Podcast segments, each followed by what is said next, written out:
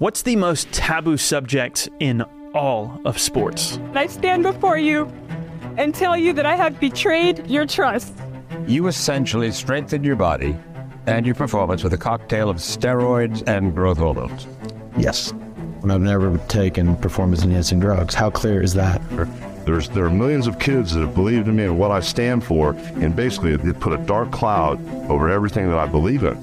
Like I've said earlier, I'm not going to go into the past and talk about my. Mom deserves the best, and there's no better place to shop for Mother's Day than Whole Foods Market. They're your destination for unbeatable savings, from premium gifts to show-stopping flowers and irresistible desserts. Start by saving 33% with Prime on all body care and candles. Then get a 15-stem bunch of tulips for just $9.99 each with Prime. Round out Mom's menu with festive rosé, irresistible berry chantilly cake, and more special treats. Come celebrate Mother's Day at Whole Foods Market. Past. You know, I compromised my morality. America's public enemy number one in the United States is drug abuse. I think it's time we took a hard look at this subject. I've talked to some professionals, pundits, and gurus on the subject just to figure out exactly what is going on here. And I know what you're probably thinking. Isn't this just an MMA channel? I like to think of myself as more than that. I'm Jason from MMA On Point, and this is the history of America and steroids.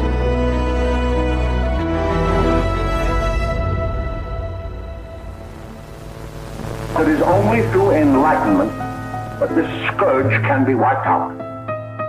So, beginning on a journey like this, it's important to understand the whole context. Most people, when they think about performance enhancing drugs, it's essentially down to one thing for them Steroids? Steroids. Steroids. Anabolic steroids. Obviously, people who watch sports often and pay attention to this subject matter know there's a lot more to it than that. But the point in bringing that up is I think sometimes people think the idea of performance enhancing drugs or PEDs fundamentally means it's a recent phenomenon that was invented inside of a lab in the last 100 years or something like that. Yeah, not exactly. In fact, as long as sports have existed and there's been any sort of record to go along with it, there have always been some form of PEDs. In ancient Greece, people would do all kinds of crazy things eat animal hearts, bull testicles. Yes, I said bull testicles. They believed that it would give athletes more vitality. Mind you, this was well before anyone knew what testosterone was, but clearly they had some sort of idea. And fun fact, that's also a bit more of a recent belief than you think as well. Testicles contain testosterone. And ancient athletes would also try more practical things like herbal remedies. In other cultures, some believed hallucinogens may help athletic performance, like the Vikings, who may or may not have ingested mushrooms for battle. The validity of this actually happening is a debated topic, but it still stands that if you can think of any sort of hypothesis for getting an edge, people have literally been trying it for millennia. But for what we usually think about, it's the modern era. And when the 19th century rolled around, amphetamines were used. And this quickly came into use in sports after Germany began mass producing and giving out a very popular form of amphetamines, speed, to their soldiers. You know, I was watching a video of uh, Hitler tweaking. Mm-hmm. Hitler's on speed, you know, he did a lot of speed. Yeah. He's at the 1936 Olympics and he's sitting in the audience like this. Like. Yeah, I was like an actual like footage of him. Yeah, okay. it's actual footage.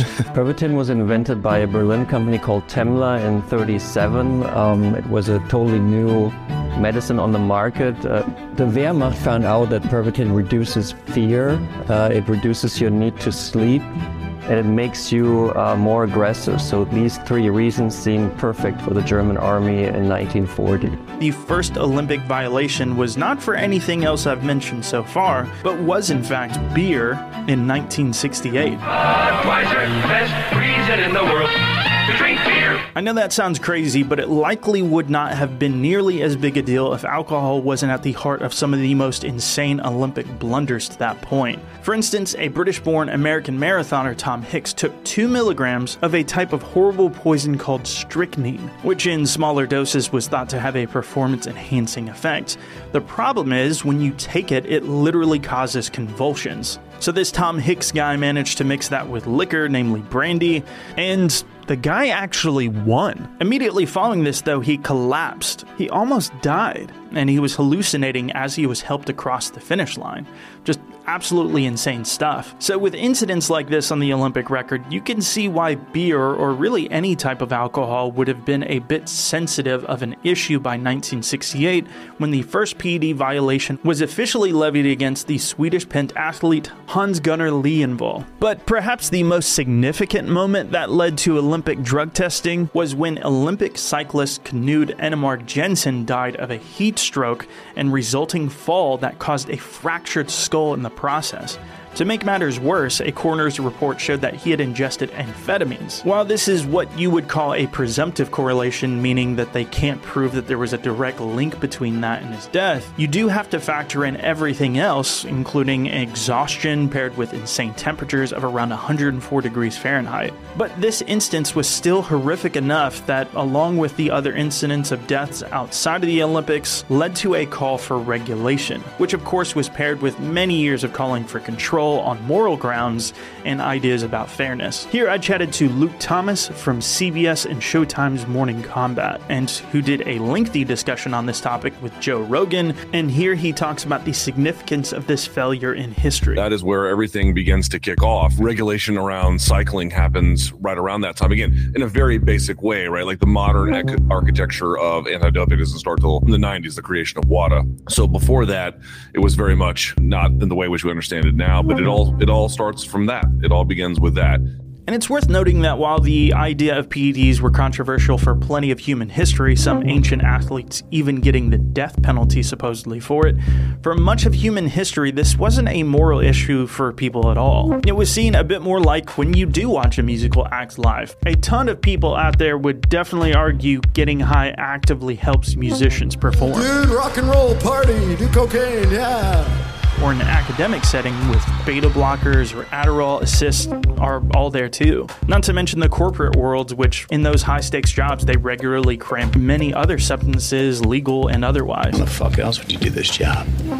Cocaine and hookers, my friend. Even though plenty of money and stakes are on the line in those instances, too. Sports are not unique in that way at all. But as we know it to be the case today, the opinion on this subject matter rapidly shifted, especially with the proliferation of anabolics. And a lot of that ended up developing, as scholars have pointed out, when the Iron Curtain was still dividing Germany from the West. The Berlin Wall meant a very obvious and physical barrier between not just people, but some incredibly overt drug practices around the sport. Being under Soviet rule back then, it's probably one of the most obvious examples of a divide back then. There's a really great book written by Paul Dimeo of Scotland and Werner Muller out of Canada called The Anti Doping Crisis in Sport. And a passage from their book gives us a great window into history. It says the following In the 1970s, East Germany had sports academies to train young athletes, elite coaches, using new technologies, and doctors controlling the use of anabolic steroid oral turinabol as a supplemental aid to performance. And certainly, this kind of research began way before the 70s, but it does show how far it already had spread and progressed and the level of usage for athletes in that region at the time. We're talking literal programs and research built around this kind of technological doping with official support from the government. But Americans had known about this sort of technology for much longer.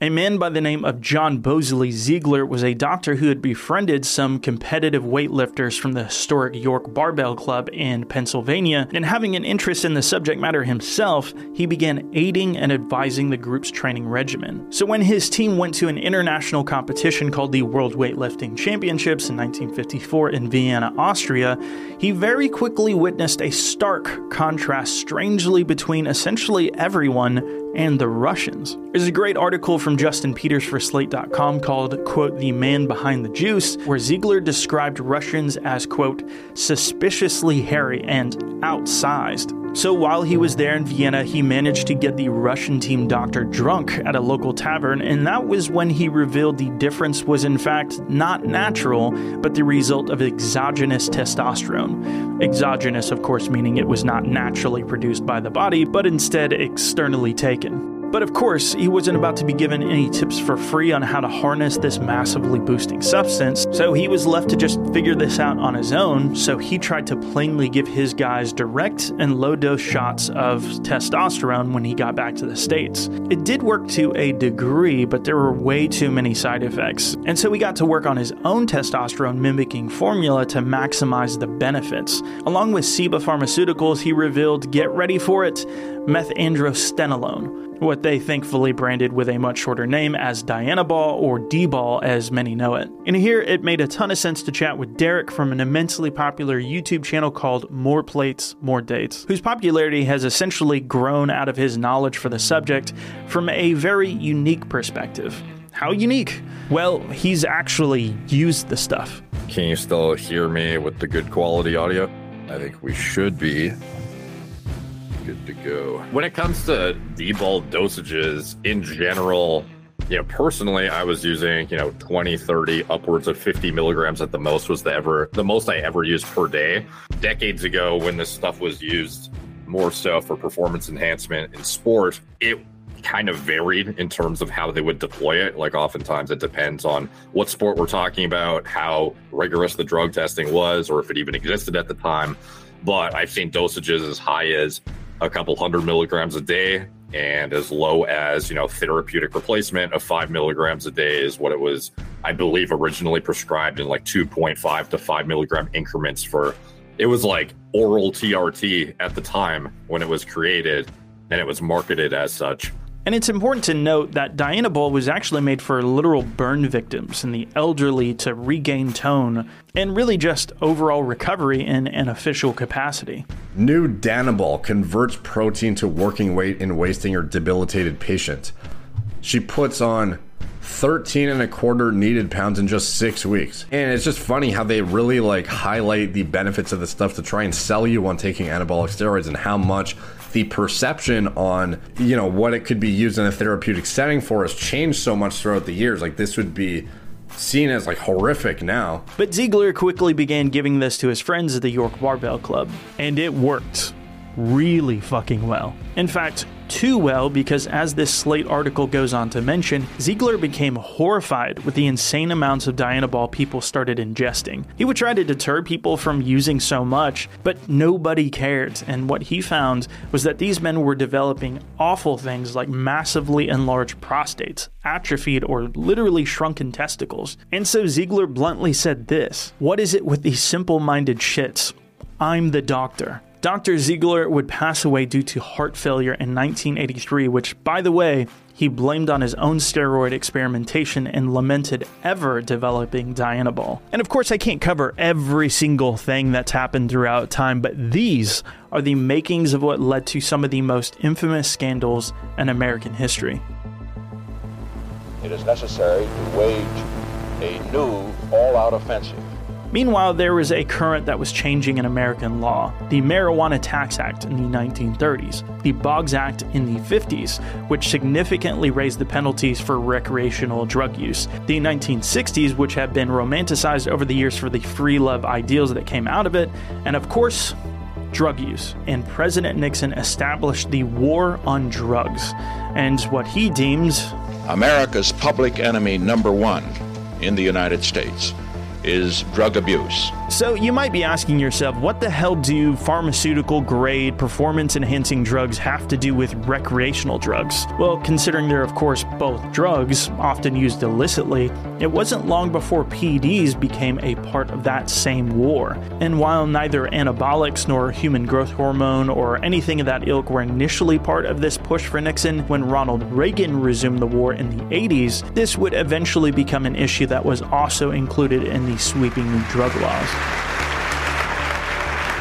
Well, today it gives me great pleasure to sign legislation that reflects the total commitment of the American people and their government to fight the evil of drugs. I just want to shake some sense into you kids that are using drugs and thinking about using. So remember, don't, or else. And by this point, evidence was mounting over the years that something wasn't quite right with the sporting world. You began to see incredible physiques, things that were previously definitely not being achieved. What was the cause? Well, in 1977, the American College of Sports Medicine, believe it or not, said no, they didn't believe steroids were actually effective for building muscle. No doubt a pretty famous blunder they'd have to recant in following years in 1987, but proclamations like this gave steroids time to build with a lot less scrutiny. Meanwhile, the Olympics were already screening for them since the 1976 Games and added them to the ban list a year prior. But for a time, outside of that once every four years occasion, it really wasn't much of a thing to bat an eye at for most competitions, and the tests weren't exactly very effective either. But still, resistance was growing. And even though steroids were something you could simply get from your doctor in the 1980s, it's still not like you could just smuggle pharmaceutical drugs over international borders and just sell them for cheap without any vetting process, no types of quality, regulation, blah blah blah. But of course, it turns out this was being done in massive quantities during the time from the then Soviet ruled Eastern Bloc and additionally Mexico and being transported to North America. So much, in fact, that in 1982 the FDA launched a sweeping investigation uncovering a massive $100 million plus underground and intricate illegal anabolic steroid market. And it was so widespread that most users could simply walk into their local gym, find a dealer, or even through openly advertised mail orders inside catalogs to get their fix. And not long after Reagan's 1986 anti abuse bill, which further launched the war on drugs into the stratosphere, a seismic scandal was about to be uncovered. In May of the following year, a federal indictment came down with the largest anabolic steroid drug bust in history. A total of 36 people were involved, and the three co founders were included in an unconventional sounding trio theater arts major Dan Duquesne, an aerospace engineer, William Dillon, a Scottish silver medalist from the 1972 Munich Summer Olympics, David Jenkins. And so the amount that they were busted for in this illegal operation $70 million. Adjusted for inflation, that would be about 186 million. So just as the Just Say No to Drugs campaign was reaching a fever pitch, don't be afraid to say no. Just say no. Just say no. Reagan's administration said enough was enough. The next major bill would be introduced the following year in August of 1988, thrusting the steroid issue to the top of public consciousness, just a mere month before perhaps the most infamous single PED scandal in all of sports history.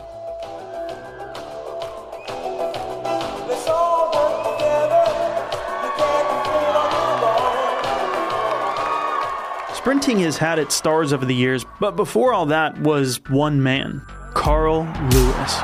Here comes Lewis on the outside, and Lewis comes, and the king of the world, magnificent Carl Lewis. A perfect American poster boy, an incredibly top tier athlete with a great smile, excellent media training, and plenty of awards to his name. The race he's most known for, the 100 meter dash.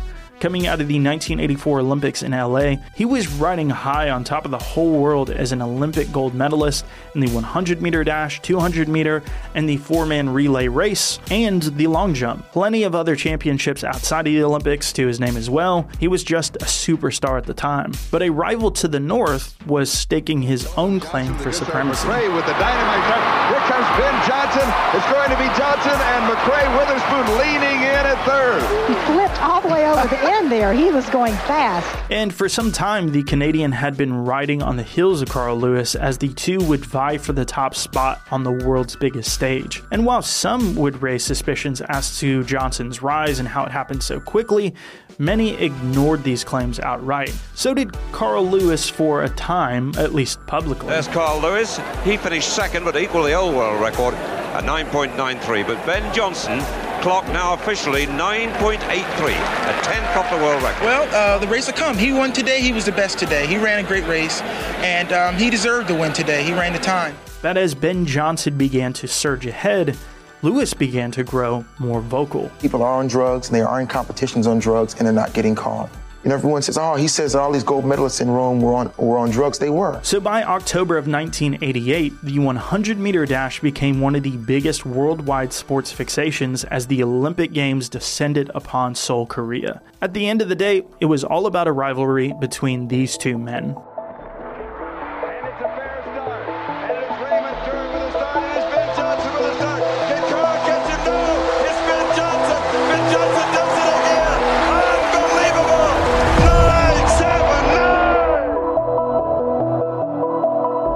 979. To give context, since these world records have been tracked going back to 1912, it was initially established at 10.6 seconds for the world record. So that means in 76 years, we are talking less than a second's worth of world record progression.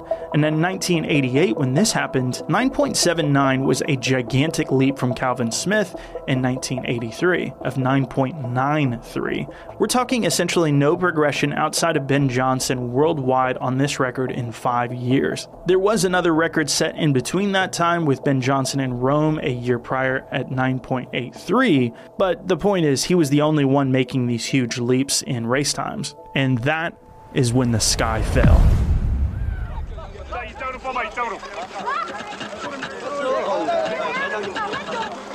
Unfortunately, bad news travels even faster than good news, and chances are you know exactly what happened today. Ben Johnson has been stripped is stripped to the gold medal. Disqualification of his competitor from the games of the 24th Olympiad. You can hardly see the darn little thing. The little pink pill.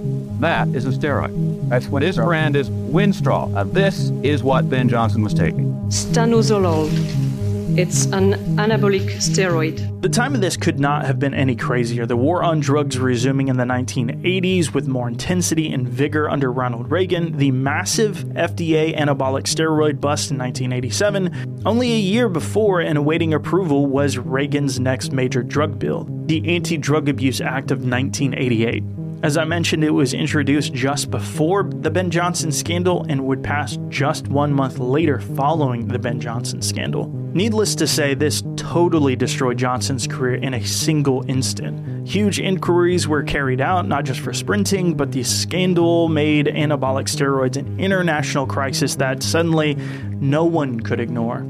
I can't think back further to a more impactful moment in time that resulted in like the stigmatization of steroids. As far as I know, that was the catalyst that actually kind of just shut down the development of these compounds. Like we have bodybuilders and athletes of all sports utilizing a lot of the same drugs that were developed in like the 70s and 80s. Like it's brutal. It's just really impossible to understand anti doping without the war on drugs. I don't think you can. They are intricately linked. The arguments that one uses for one, um, they're not always the same, but they are highly overlapping. Um, they have origins at the exact same time with the exact same kind of pressure from the US government and then sort of international competition more generally. You know, anti doping folks want to like suggest that they're not. They want to say that they're distinct, and of course they are not identical, but um, that they share historical origins, that they share uh, intellectual underpinnings. Like this is not really up for debate. The irony of this, though, is that Ben Johnson was not the only one to get caught with PEDs that participated in the race. They were just at different times. People were under the assumption that he must be the only one using stuff because he's the one who won. He shouldn't have won otherwise. It's this, you know, how do we stop this cheating? It's uh, going to ruin our sport if we don't take care of it. I did the testing and I reported the results to the USOC. That's when I learned that it was Carl Lewis. Lewis had tested positive at the U.S. Olympic trials for three illegal stimulants. Lewis was exonerated by the USOC, who concluded that he had produced an inadvertent positive. Everybody will say they're inadvertent, so everybody gets away with it. You you expect it to be acted on, otherwise why bother? Linford Christie tested positive for the anabolic drug nandrolone. Sprinter Dennis Mitchell is also suspended after he was shown to have too much testosterone in his system. Ray Stewart was embroiled in an investigation into the sale and distribution of drugs. It's crazy that this never got the same level of coverage, and you certainly didn't hear about Carl Lewis's verbal warning before that. But while the Olympics and the IOC began to crack down more heavily on this rampant issue, the major American sports, well, they had a sleeping giant a colossus on their hands. 20, 30 years ago, if you hit 30 home runs, you were a God. Right. Right. Today, you hit 30 home runs, you're looking for a job. Cincinnati Reds have not allowed a McGwire home run in 1998.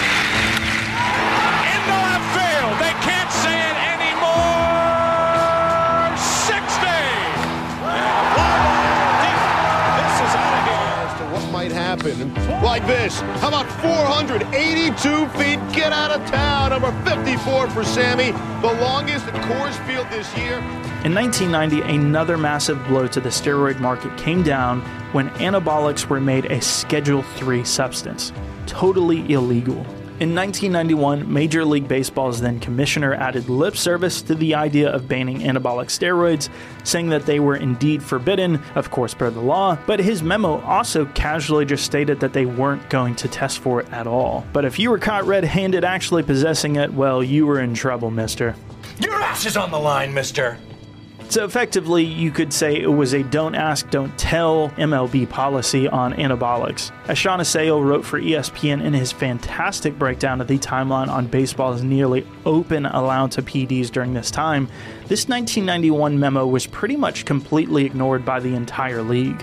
But let's rewind a little bit. During the 1980s, baseball certainly began to see its surge of steroids. Thomas Boswell, who wrote for the Washington Post, had gone as far as to call Jose Canseco, quote, the most conspicuous example of a player who has made himself great with steroids. And before the 90s even hit, it was openly flagrant what was happening behind the scenes to many. Meanwhile, a vocal detractor of then MLB Commissioner Fay Vincent was the president of the Milwaukee Brewers, Bud Selig, who began to urge a change in direction for the league. It was pretty much down to his handling of recent league strikes and TV deal blunders, among a bunch of other things, and essentially the league pushed Fay Vincent out with a no confidence vote of 18 to 9, and he would resign. So in 1992, the league had a new interim commissioner, Bud Selig. Yep, he'd taken the position that he pretty much campaigned for, and this was the man that presided over perhaps the most tumultuous period in all of American League sports history. When he took over, though, there was far more than performance enhancing drugs to work out. There were lockouts just two years prior, with more strikes to follow, dwindling TV ratings, a very powerful players' union representing all the athletes, and plenty of unhappy team owners to negotiate with. And as these tensions mounted between the league and its players' union, a huge strike took place. Well, it is now official. No more regular season, no extended version of the playoffs, and for the first time since 1904, no World Series. Bud Selig supposedly wanted to push the issue, particularly for testing steroids, but the league was drowning in its own heated arguments and pay and basic terms to such a degree that when the 1995 strikes came to an end, Selig simply decided it would be best to leave the issue of steroid testing entirely off the table in an effort to just get on and get the league functioning the way it was. Clearly, they are not capable of settling this strike without an umpire. The only way to do this appears to be for Congress to step up to the plate and pass the legislation. Unless they do, we may not have baseball in 1995. And of course, meanwhile, during all that time off, this made the PD problem worse because players were just training and getting way more bulked up than ever, according to a lot of reports. However, during this stage, sectors of the public were either blissfully unaware or willfully ignoring the issue during the summer of 1998 and after a fateful game, the star home run hitter of the St. Louis Cardinals, Mark McGwire, held a press scrum in his clubhouse. That was when a reporter noticed something odd a pill bottle above his locker that had a really long pharmaceutical name that he'd never seen before androstenedione. Despite this drug, andro for short, which was well known as a precursor to testosterone and considered an anabolic steroid, was even banned by other leagues like the NFL and additionally in the Olympics. I mean, 1996 gold medalist Randy Barnes had a literal lifetime ban for shot putting of all sports. Also, the entire collegiate NCAA system banned it as well. And baseball, well, they just pretty much ignored Andro's prevalence. And McGwire himself just brushed it off and nonchalantly said, yeah, everybody uses it when he was asked about it. In fact, the article written by that reporter Steve Wilstein from the Associated Press was pretty much lambasted upon release. He was called a snooper by Mark McGwire, and many just believed he was being too nosy for his own good, while others said he was invading personal privacy. But it undeniably began to bring this issue to light, whether people wanted to acknowledge that or not. And the league knew about this growing problem too. There were plenty of reports about the commissioner Bud Selig asking experts what he should do. As I mentioned, he wanted to raise the issue during the strikes a couple years before him at this point, but he didn't feel he could convince the Players Association so, one of the things he tried to do is re release a memo in 1997 affirming that steroids were indeed not permitted, but He didn't have the power to enforce, and yeah, by this point, they still weren't testing for it, so again, it got ignored. The only problem was there was essentially no chance of convincing the Players Association of doing that at the time. And so, with that, the incredible home run boom continued as Mark McGwire and Sammy Sosa saw records achieved in 1998, while players like Barry Bonds and Jason Giambi were on the verge of their best years. Nothing was happening despite how obvious the whole epidemic was starting to become, but there's no way this was going to last forever. What I'm here to tell you right now is that not only is there no Santa Claus, but there's no Easter Bunny or Tooth Fairy either in the world of sport. Today, baseball stars Jason Giambi and Barry Bonds are part of this sensational story. Their home run hitting apparently was not all natural talent, but talent plus steroids. How do you feel about steroids? I don't think we're here to discuss those matters. I think we have a great policy in this game of baseball, and we should just leave it at that. I broke what's called the Balco steroid scandal in San Francisco, a conspiracy to corrupt sports at the elite level by distributing undetectable steroids. Did I feel that I was doing something different than other athletes and coaches and trainers had done for throughout the entire history of the Olympic sport? The answer is no. In a scandalous performance enhancing drug bust that single handedly took down the so called steroid era in baseball and nearly took out several other sports with it, Victor Conte and his clinic, the Bay Area Laboratory Cooperative, or BALCO for short, had been part of a U.S. federal investigation beginning in 2002 and resulting in a raid of his offices in 2003. It turned out to be an anonymous submitted syringe, who was later revealed to be Trevor Graham, from the coach of Olympic gold medalist Marion Jones. And you'll notice there's a bit of a theme with a lot of the scandals I'll talk about today. These people weren't found, they weren't discovered by investigatory bodies, they were ratted out. But essentially, Victor Conte and chemist Patrick Arnold developed a new, then undetectable anabolic steroid called the Clear, or tetrahydrostenone. No, strinone. Tetrahydrostenone. Dude, tetrahydrostenone. Anyhow, that was its official name, but people thankfully know it as the Clear, and he began developing a regimented program with it as well as a cocktail of several other PEDs. What did you give him? The substance called the Clear, EPO, growth hormone, and insulin. So, as you can tell, this not only included some of baseball's top athletes of all time, really, but as I mentioned, the Olympic gold medal runner Marion Jones, and additionally Bill Romanowski. And these were just the names that were announced as part of the investigation. Victor Conte had way more clients that raised suspicions over the years. For instance, part of his client base was literally the whole 1992 to 1994 NBA team, the Seattle Supersonics. Of course, you can't go pointing fingers and assuming that he helped all of his clients in this specific way with banned substances, but it's not hard to think of relationships like this with Conte as being at least questionable at best. And there are no doubt many clients will just never know about that he had. Then you tack onto baseball's woes. The tell-all book from Jose Canseco alleging use by megastars like Mark McGwire, Rafael Palmeiro, who would later admit to what he was saying, but famously they would deny it at first through congressional hearings. In addition to Andro, which was legal at the time that you used it, what other supplements did you use? I'm not here to talk about the past. My name is Rafael Palmeiro, and I am a professional baseball player. I have never used steroids, period.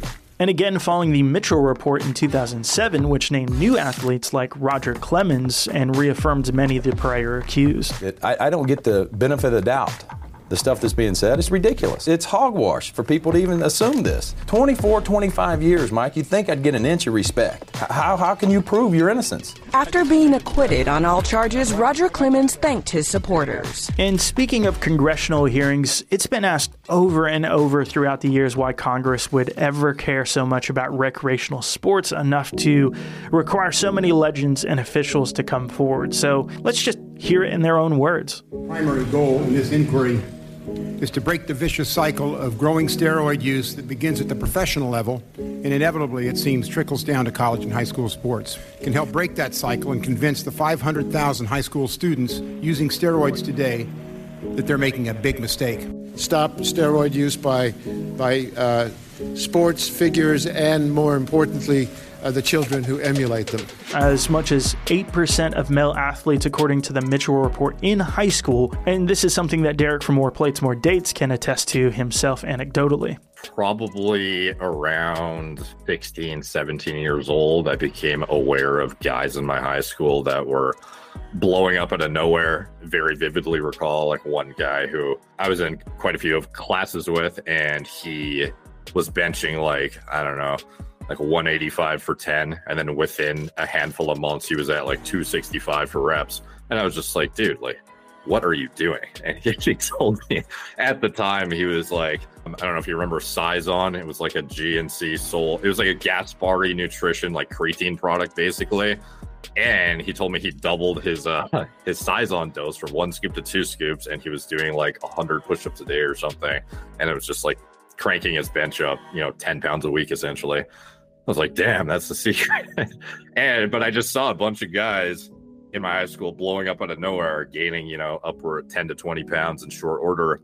Also, the fact that baseball pretty much did nothing for 20 years was a reason to get regulators involved. They very much felt that because they weren't doing anything, that someone should. But these reasons are no doubt debated.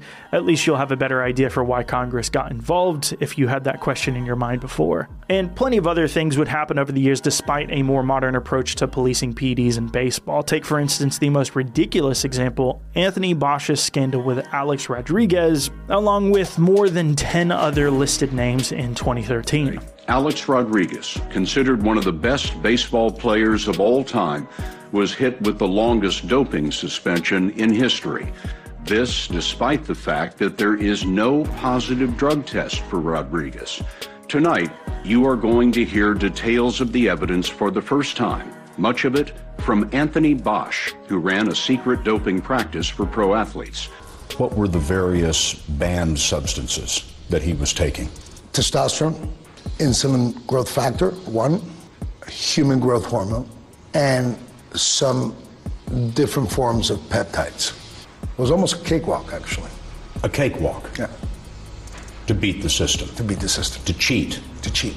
But the reality was is that the career of the highest paid baseball player in history effectively ended over a $4,000 debt right. between a cocaine addicted fake doctor and his fake tan addicted steroid patient. And this is, by the way, not an exaggeration, even a little bit. Some things you just can't make up. While Anthony Bosch would get about four years in federal prison for his role in the biogenesis scandal, his predecessor, Victor Conte, merely got four months. And speaking of players who use PEDs and were ratted out. Listen, I've said it for seven years. I've said it for longer than seven years. I have never doped. I've never taken performance enhancing drugs. How clear is that? When I decided to come back, for what I think is a very noble reason, you said, folks, the cancer has been in remission for four years, but our cancer has now returned. Meaning me. You are not worth the chair that you're sitting on with a statement like that. The global governing body of cycling has just announced moments ago it will ban Armstrong for life and strip him of his seven tour titles. Tonight, Lance Armstrong confessed to one of the greatest lies and deepest cover ups in all of yes, sport. Did you ever take banned substances to enhance your cycling performance? Yes. Was one of those banned substances EPO? Yes. Armstrong was doping the very first time he won the tour. One of the drugs was called EPO, which boosts production of red blood cells to enhance endurance. The way they got him, this is what nobody understood. He never failed a drug test. It was his teammates who had turned on him as part of the federal investigation. And as I mentioned earlier, there are cases like Knud Jensen, which was way before Lance Armstrong and EPO were a well known issue in the 90s. It really details how widespread the issues were well before Lance became known and became synonymous with EPO. And this certainly made it a far more worldwide issue as well, considering the Tour de France is, well, in France and therefore looped in a lot of Europe now. And someone you guys might know as returning viewers from my previous video about hydration testing is Tom Coughlin, who works specifically in sports medicine and athletes around these issues. But as I said, Lance Armstrong took this onto a worldwide stage for PD usage, and that was what Tom anecdotally mentions here. I think most people really started switching on to the prominence of PEDs when Lance Armstrong got not necessarily caught, but there was enough pressure on him to come out and say that he was using all these things, and that sort of stimulated, in recent memory anyway, quite a lot of the chat about PEDs. And how this drug differs from the anabolics or HGHs out there is that it doesn't so much as affect muscle development or growth, but literally increases the amount of red blood cells in an athlete's system, which greatly increases their ability to push their endurance that every single cyclist, at least from 1991 till 2011, was on highly, highly, you know, augmented programs. But that's nothing compared to what people were doing just a few years before Lance came along. Uh, I was teammates with Lance for four years. You know, doping had started long before Lance Armstrong got to the pro ranks. You know, when I arrived in 1997, and that was when I first did my first Tour de France, and that's when I realized you know, wow, it's everywhere. You know, they're handing out white lunch bags to, you know, full of, you know, performance enhancing drugs to guys. You know, at the race. They were bringing it to the race. You know, that's how open it was, you know. It was like nothing. No, no one no one was stressing about it. And these days you can still blood dope. You can still microdose with EPO. Do you think that They're all doping. Every single one of them. It's really easy to beat. Very easy. But moving our attention onto what could perhaps be considered the two biggest sports in the United States, yes, baseball has fallen off quite a bit in terms of popularity in recent generations, according to a lot of sources. Sorry to my good friend Mac for saying that. You feeling good?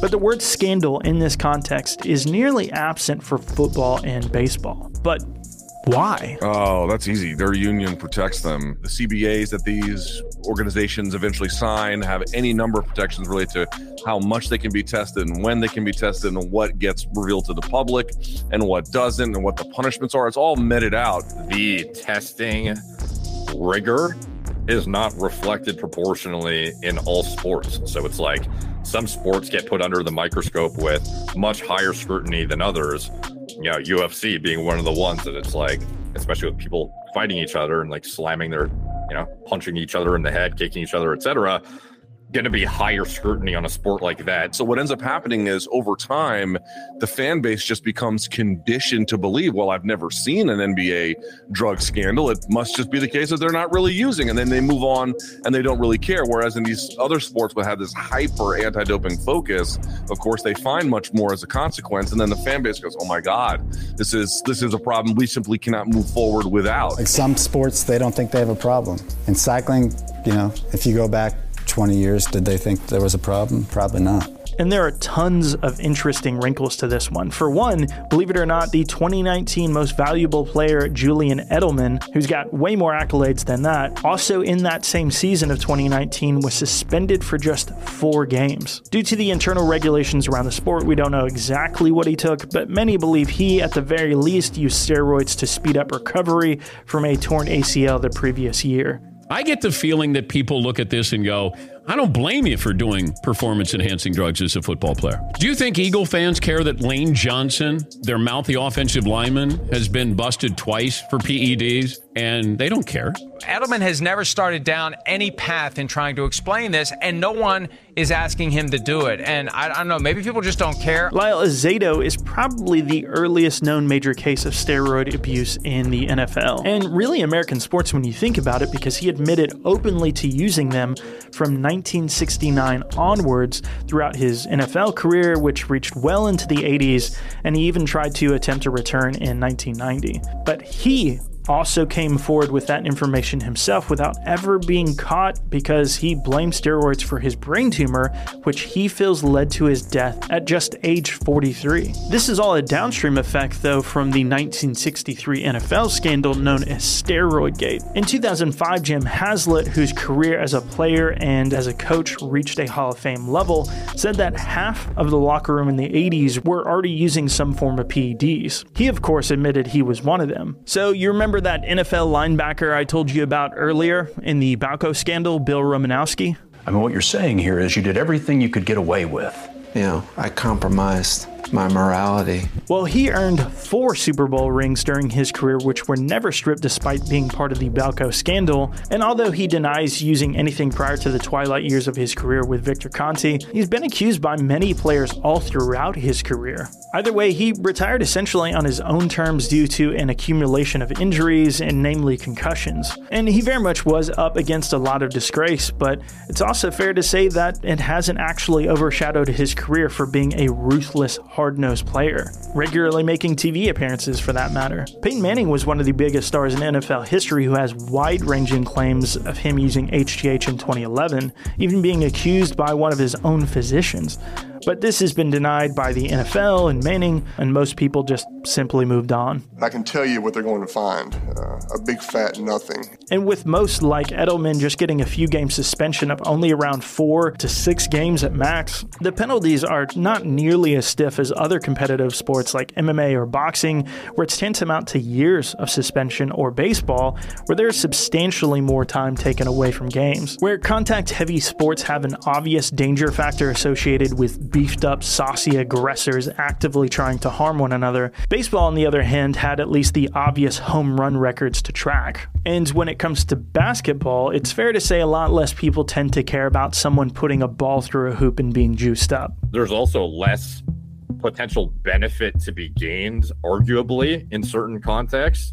So with basketball, it's more like how do I injury proof somebody? How do I enhance oxygen carrying capacity, but less about how do I like, I don't know, gain a ton of muscle or something like that. Here's a particularly compelling set of statements from the four time NBA champ John Salley. What difference does it make if they use steroids? And they go, well, they're cheating. Right. And I go, it doesn't make you hit the ball better. Right? He goes, well, it makes you stronger. It doesn't make you hit a curveball. It does not make you hit a slider. Fair point, John, but I'm reminded of this quote from Jose Canseco. 20, 30 years ago, if you hit 30 home runs, you were a god. Right. Right. Today you hit 30 home runs, you're looking for a job. And despite those attitudes towards PEDs in the sport, George Karl, just a couple years after he was named the NBA Coach of the Year, didn't hold back at all his thoughts on the issue for his book. He said, quote, We've got a more thorough drug testing program than the NFL or MLB, which we always brag about, but we've still got a drug issue though a different one than 30 years ago, and this one bothers me more than the dumbasses who got in trouble with recreational drugs. I'm talking about performance enhancing drugs like steroids, human growth hormone, and so on. It's obvious some of our players are doping. How is it these guys are older yet thinner and fitter? How are they recovering from injuries so fast? Why the hell are they going to Germany in the offseason? I doubt it's for sauerkraut. John Salley also had a super interesting response to this. Uh, you not to want science to do greatness. I always look at, I always talk about the body being like a Formula One car. If you can take the car apart, get better parts and better aerodynamics so your car is better. If you're not hurting anybody, you should do that. And I think it's kind of unfair to point at certain figures and popular athletes, but they're competing for a lot longer at the highest levels, like that memo said. Either way, the question is are athletes lasting longer in the NBA due merely to better health education than previous years? Are they simply understanding how to extend their longevity through better lifestyle choices? It's hard to say, and the list of names and failures in the sport is incredibly thin, no matter your feelings on the subject. And then some of the other sports we haven't talked about, like the leagues that pretty much just ignore this altogether. The bodybuilding world is beyond rife with it, and even those like Arnold Schwarzenegger have openly admitted to this, with the caveat that it was legal back then, of course. But the evidence for bodybuilding's usage and the other side of things with the weightlifting community, it's far more blatant than any other athletic competitions out there. And then there's the history of PD failures in combat sports. Of course, that's the sport that this channel is based on, and of course, because of the obvious violent nature of boxing and MMA, that's led to some pretty tight regulations in America. These two sports have probably gotten more attention than anything else consistently over the years. Baseball definitely had its heyday, as I mentioned earlier, therefore being a bigger spike in attention worldwide, but not as consistently over the years as combat sports have. And they certainly didn't have more attention on it before the steroid broke, and it was pretty much ignored, and certainly much less since. In the UFC, however, the premier MMA league in the world, they literally partner with USADA, which is the US based agency for Olympic level testing. And it's not once every four years like the Olympics are either, it's every day of the year with whereabouts tracking through their phones so that the USADA agents know where they are at all times. Tim Kennedy did an interview talking about USADA. Last time I got tested, like a week ago, this guy came into my house and I'd just gotten back from a workout, Kennedy said. He said he had to visually keep his eyes on me the whole time, so I was like, well, I'm taking a shower.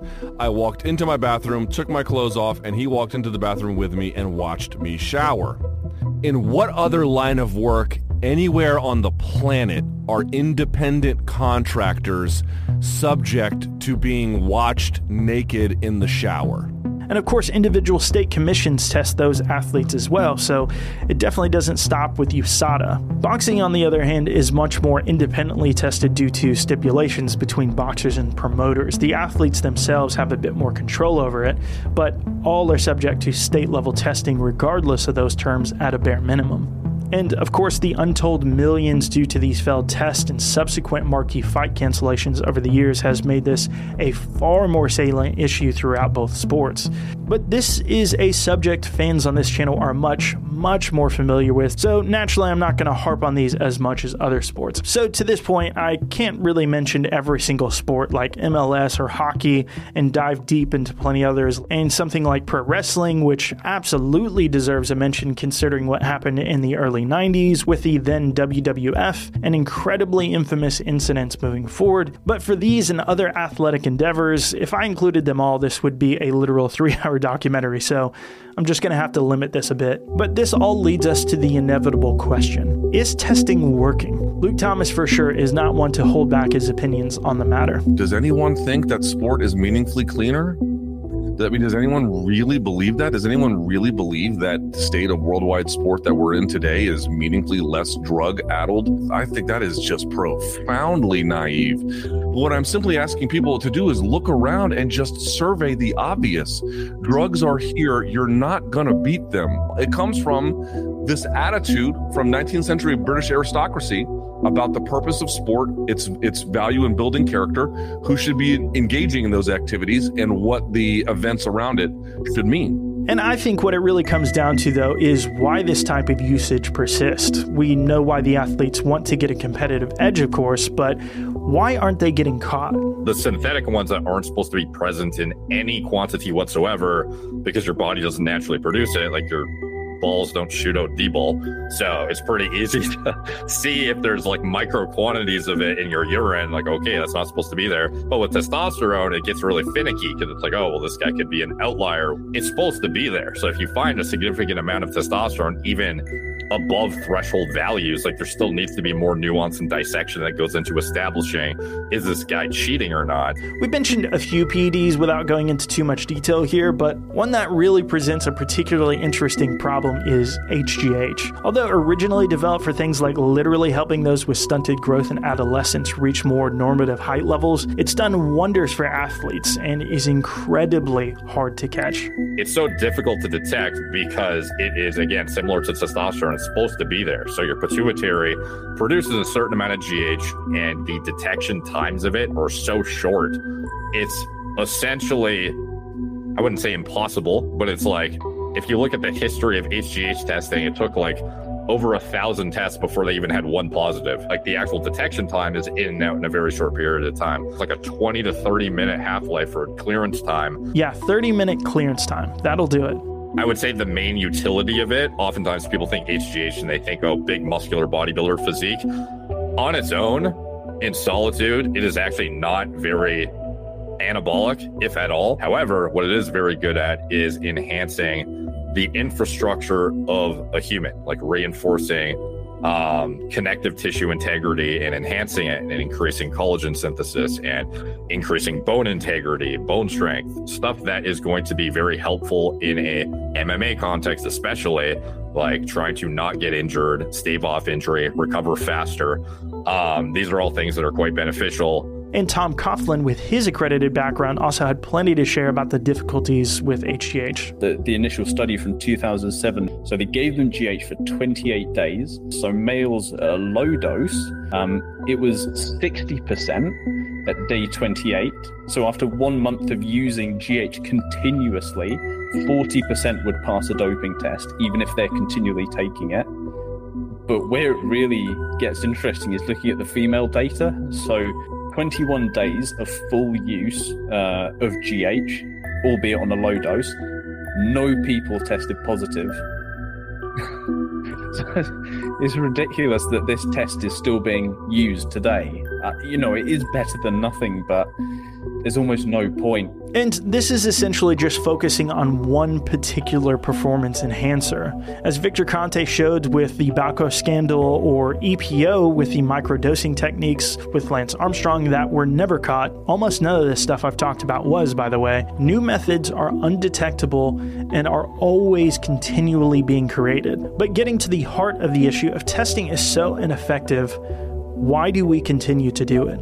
What's the point? And we've barely touched on the health defects of this. I did try to set up an interview with the anabolic doc in preparation of this video because he specializes in moving people away from these drugs, which we were unfortunately not able to set up a interview for due to problems on my side of the equation, but he's got plenty to say about these drugs and the problems with them.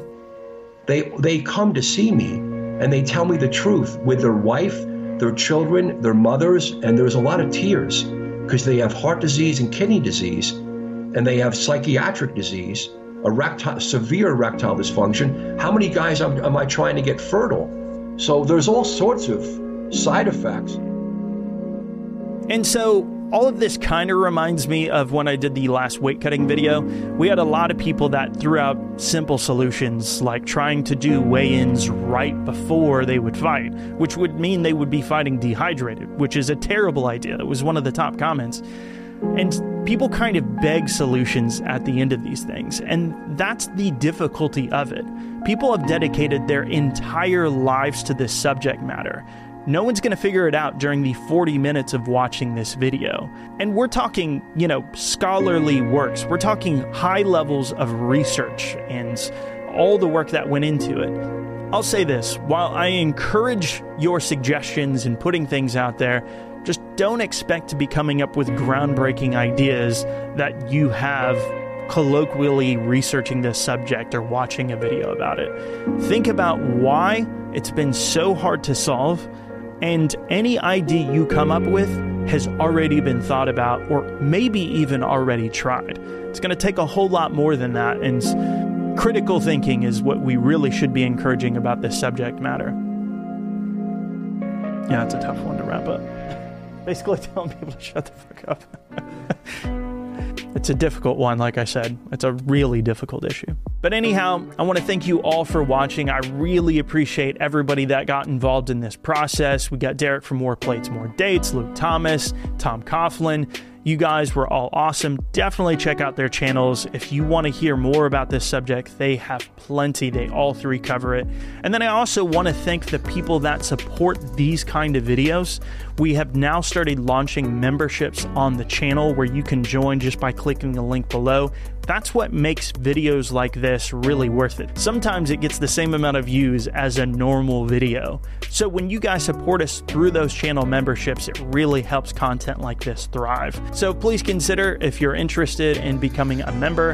And as part of your membership, we like to give out exclusive content to members. And one of those things that we're looking at doing is potentially releasing some of these interviews uncut so that you see the whole context and everything that we talked about. So if you're interested in that sort of thing and you want to see some of that content, yeah, consider joining. That's it.